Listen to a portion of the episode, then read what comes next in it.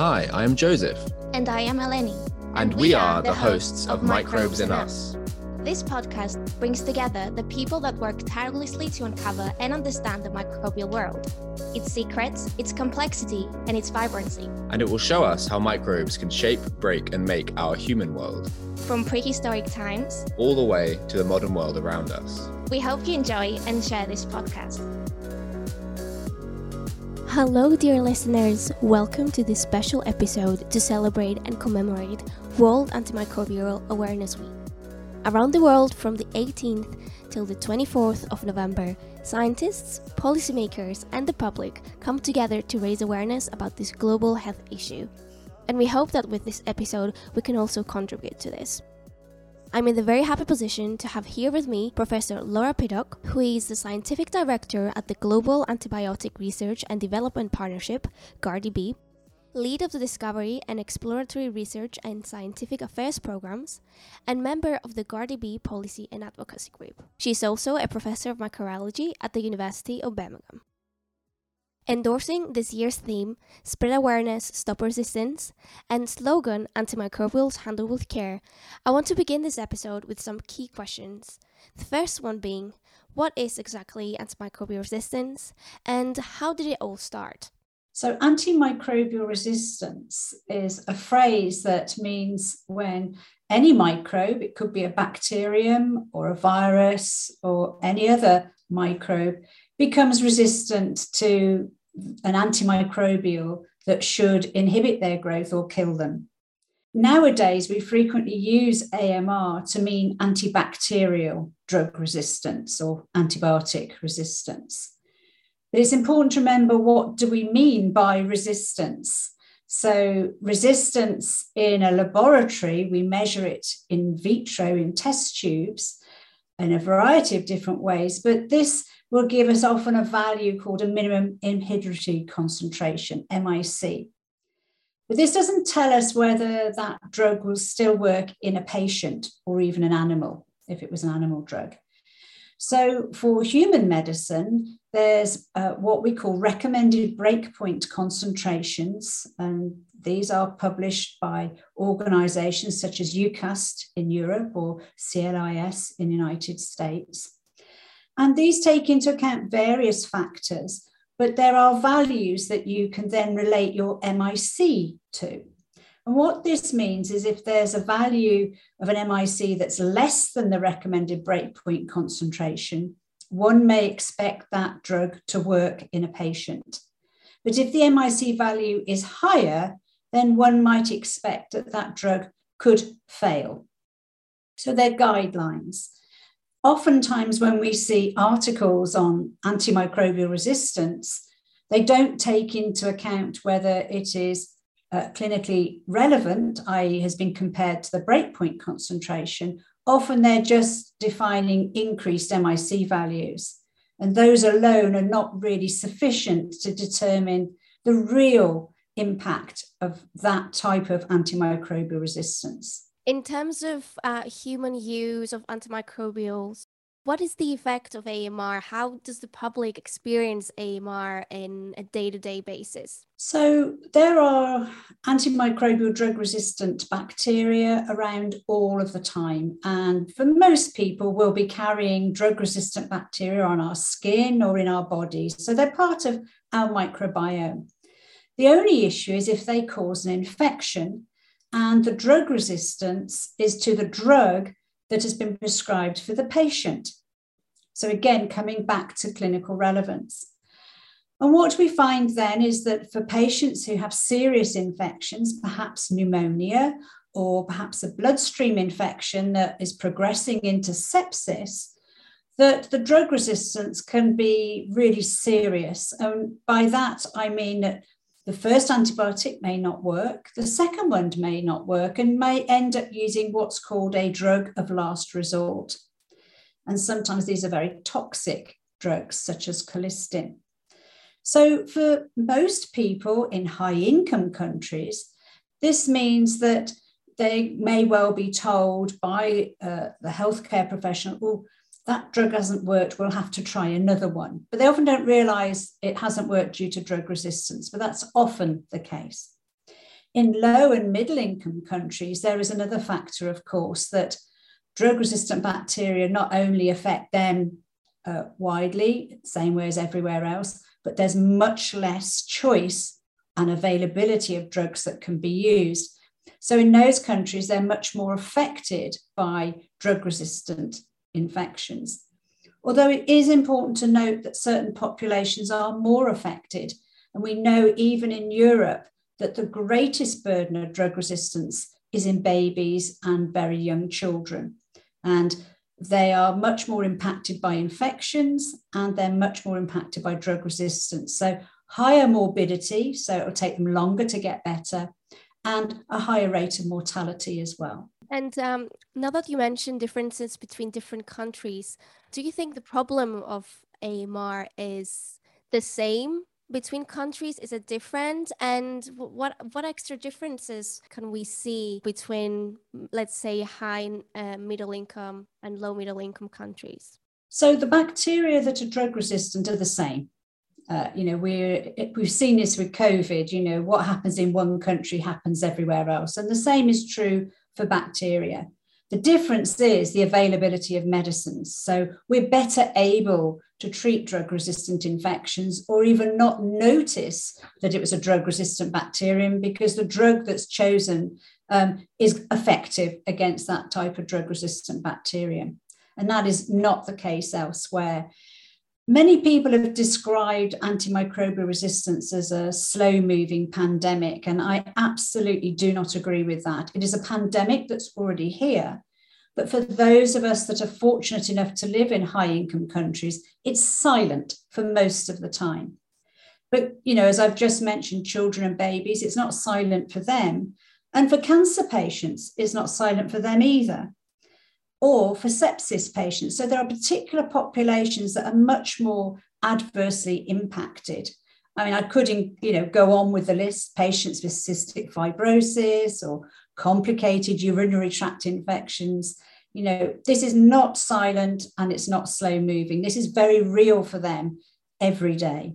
Do you think that we are correctly dealing with the repertoire of antibiotics and antimicrobials that we have to date? Or do you think that we need to um, increase um, the stewardships around it and how careful we use them? I think many healthcare professionals around the world are acutely aware of this is a very precious and highly valuable resource that is needed. But it is a, a very quick reaction to when you see a seriously ill patient.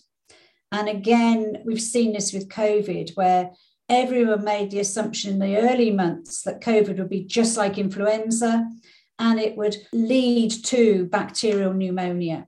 And so those patients were given antibiotics to prevent that progression.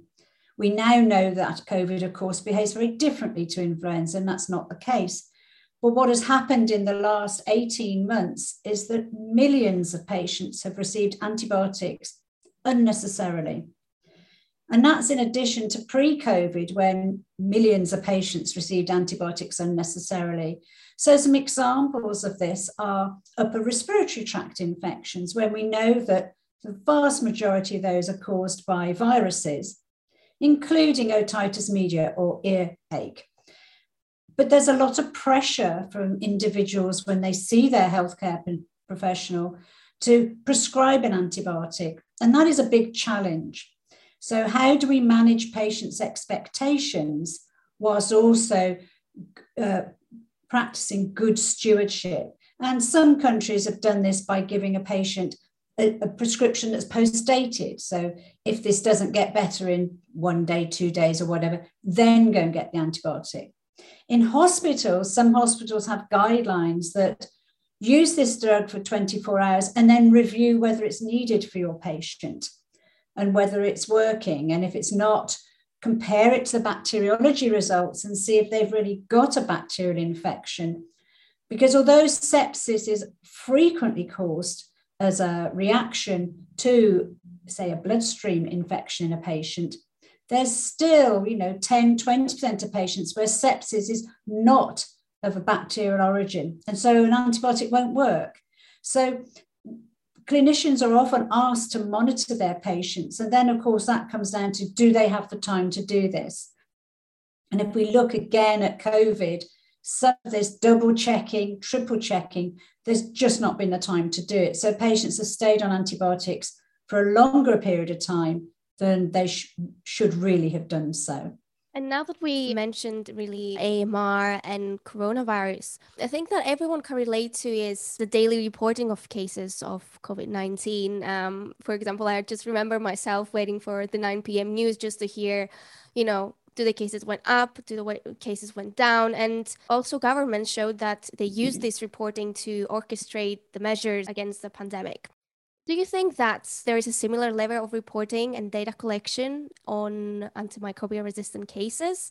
And do the data that we currently have are a good representation of antimicrobial resistance to date? So it's much easier to collect data for a single virus such as coronavirus and because all countries are monitoring this very closely, they can indicate the number of cases, the number of people who go into hospital with it, and those that unfortunately die.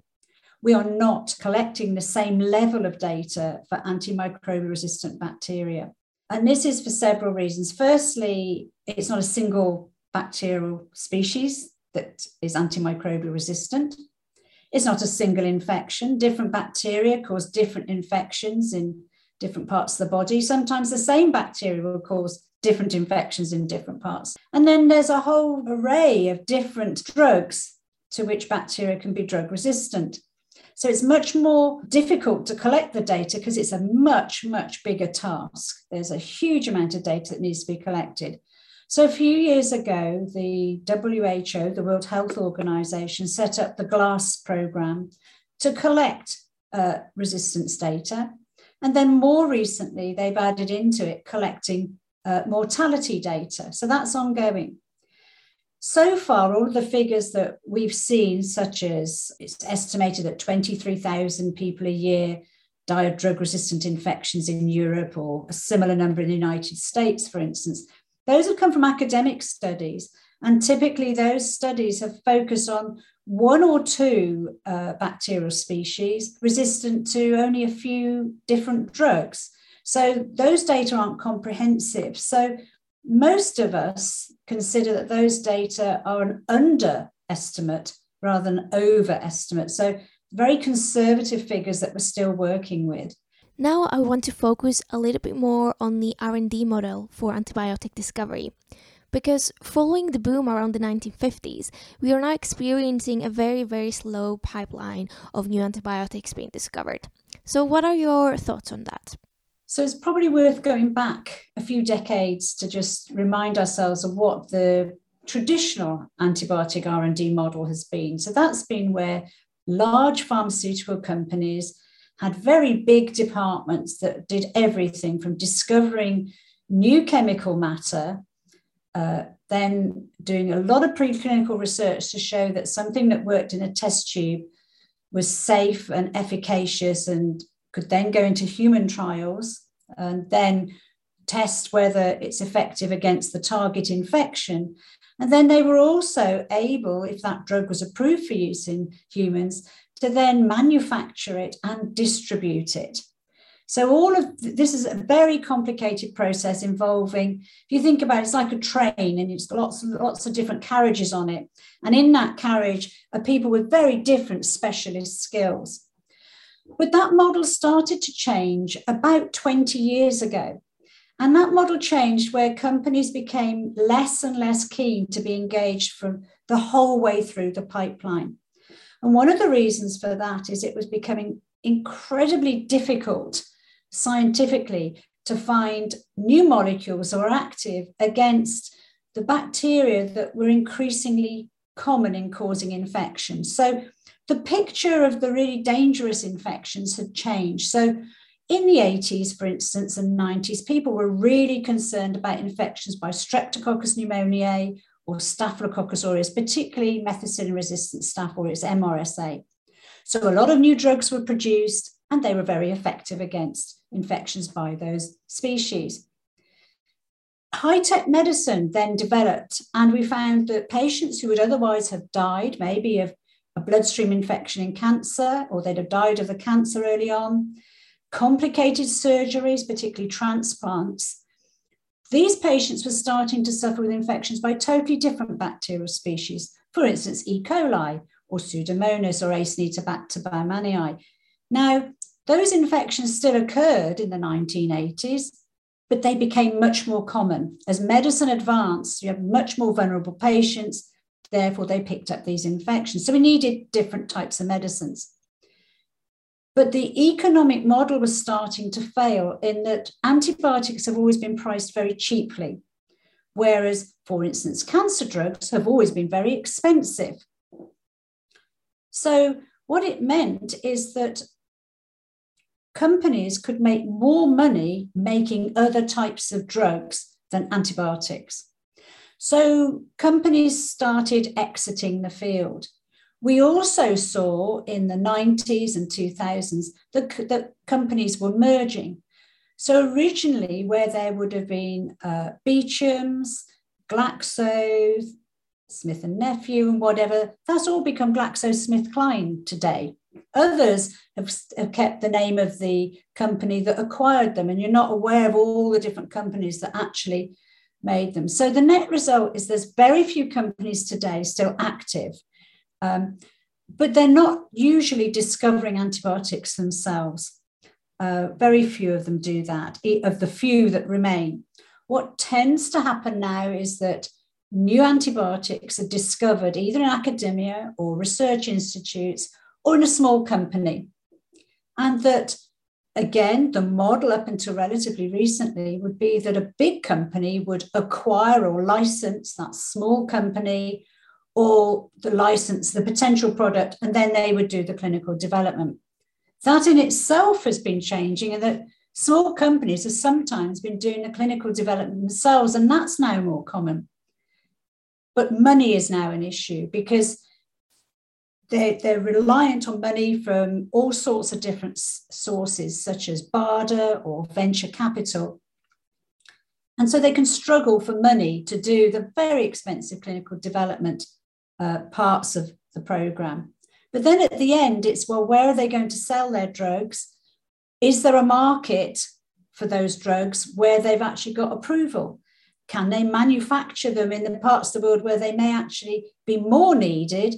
And can they distribute them? So now there's different questions, which is why GARDP feels very strongly that we need lots of different types of actors involved in this now, not just big pharma or small pharma that are profit making enterprises, but also be involved, uh, for instance, clinical trial networks, which would involve hospitals, but also then involve not for profit organizations such as GARDP that can work alongside everybody and facilitate drugs to be developed that may otherwise not be developed.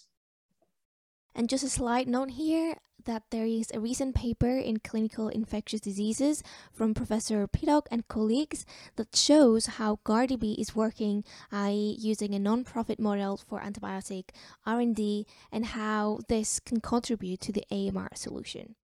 So to end this episode, I want to go back to why we came here and uh, why we're recording this, which is World Anti- Antibiotic Awareness Week or Antimicrobial Awareness Week.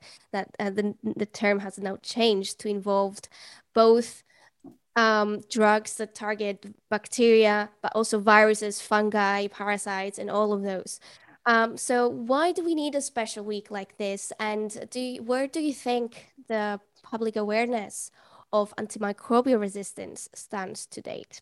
So it depends what we mean by public. So, do we mean the scientific uh, community? Because a lot of the activities in previous years has very much been focused on the scientific or healthcare community, particularly on stewardship, for instance. Um, there are activities, depending on the country, that are aimed at the non scientific general public. And again, some countries have been very successful at this and others uh, less so. And I think it comes back to the original point you made that without having an understanding as to whether this is a common uh, event or very rare and whether it's going to affect that individual, people are not that engaged. So when I've done public awareness activities, so I've spoken on television or um, at science fairs or book festivals or music festivals, um, you often find that people think, well, it's not going to happen to me. And I always start with say, well, how many of you have had an antibiotic in the last five years? And just about everybody in your audience will put their hand up. And then I say, well, what would have happened to you if you hadn't have had that antibiotic? And then they suddenly realize the value of drugs. So I think what we need to do with public awareness is start very simply with what is the value of antibiotics? And therefore, what will be the impact without an effective antibiotic? And that's where we start. The second thing I feel very strongly about is we adults are very difficult to get opinions changed. We, we somehow have an attitude that science is a belief system like religion, when of course we know as scientists that it's based on fact, but that those facts change over time as we get more evidence. So, what we have to do, I believe, is involve children. Educate children, very basic science, very basic understanding of infection and antibiotics, because they're the adults of the future, they're the antibiotic users of the future, as well as uh, while they're children, but they also go home and educate their families. And there's a wonderful resource called eBug, and it's translated into many, many different languages. And I encourage everyone to get their children to use it or get their local schools to use it. And that will make a massive difference. And something also that ties in with what you said is that uh, we do use an- antibiotics or antimicrobials to treat infections, but they are also very key in other uh, important medical practices that do not evolve around infection. For example, chemotherapy, if you go for surgery, hip re- replacements. Um, so, all of these things would otherwise not be possible or very difficult to be successful if we didn't have access and we didn't have effective uh, anti- antimicrobials. So you are quite right. So most people will get an antibiotic before surgery to prevent an infection. And the antibiotic would depend on the type of surgery they're having. So yes, a lot of people had that. Um, cancer patients often receive a lot of antibiotics because they're so vulnerable to infection. Um, you know, such as neutropenic fever, which is not uncommon when they're on chemotherapy. And I think many of them are unaware of the value um, in these different contexts. Yeah, and we, we've only considered humans in this talk in general. We need to also keep in mind that antimicrobials is also used in other practices such as agriculture, aquaculture, animals, plants, mm-hmm. environments, and they are present also there. So the, the, the problem is multidimensional and requires a multidisciplinary approach by everyone. It does. Um, and a lot of my research at one point was on Salmonella and Campylobacter, which are foodborne pathogens from animals to humans in the main, particularly with Campylobacter. And we could see that drug resistant strains were transferring into people. And this is where contacts became everything because it only mattered if those individuals with a Campylobacter infection, for instance, or if they got gastroenteritis due to salmonella, needed an antibiotic because many of those infections are self limiting. But, you know, a substantial number of people, the infection doesn't go away and they need an antibiotic. And what we and others showed is that the drug resistant strain coming through the food chain didn't respond to the antibiotic was first choice. So this is where you know use in animals can impact on human health. There's other lots of other examples. But the issue with using antibiotics in animals is twofold. First of all, in some countries, they still use antibiotics to promote the growth of the animals.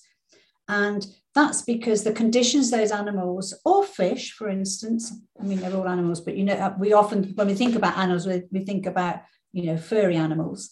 Um, what, what people don't realize is that the conditions they're grown in mean that they are much more susceptible to infections that won't necessarily make them obviously ill, but will stop them growing so quickly.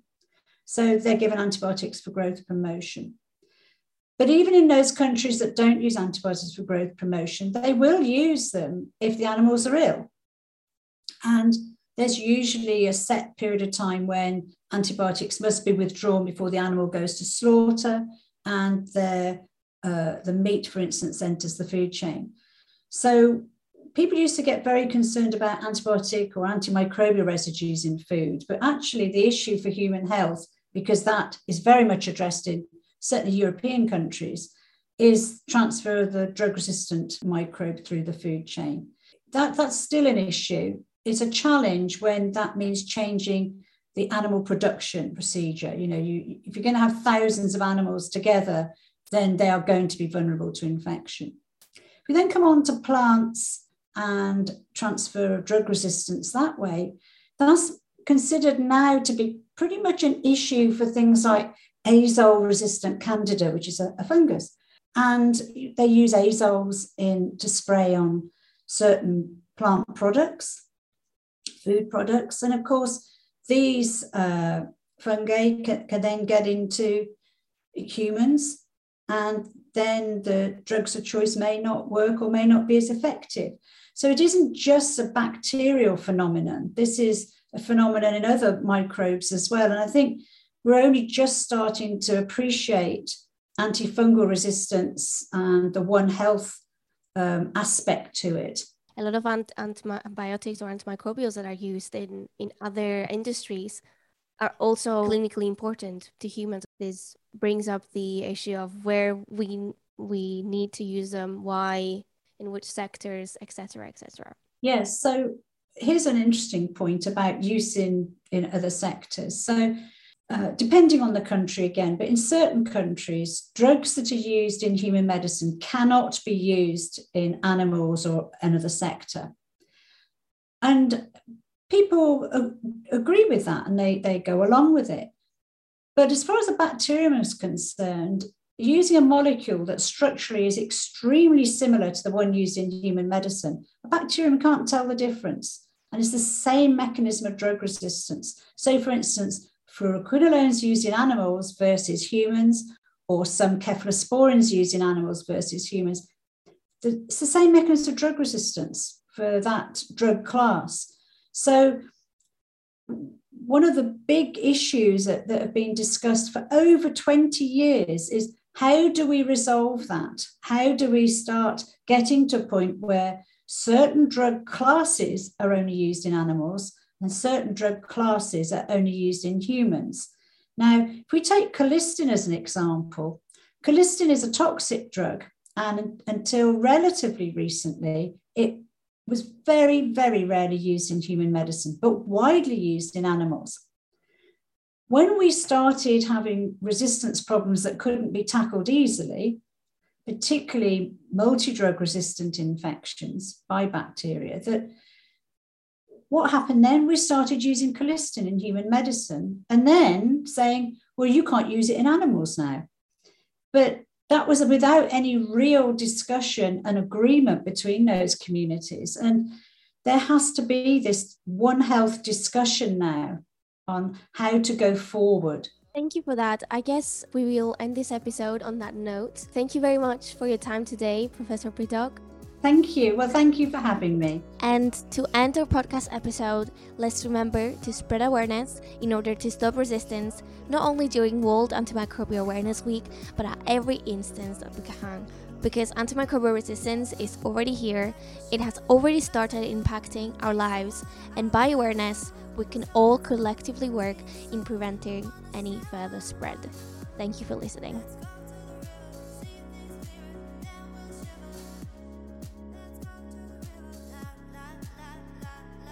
You've been listening to the podcast Microbes and Us.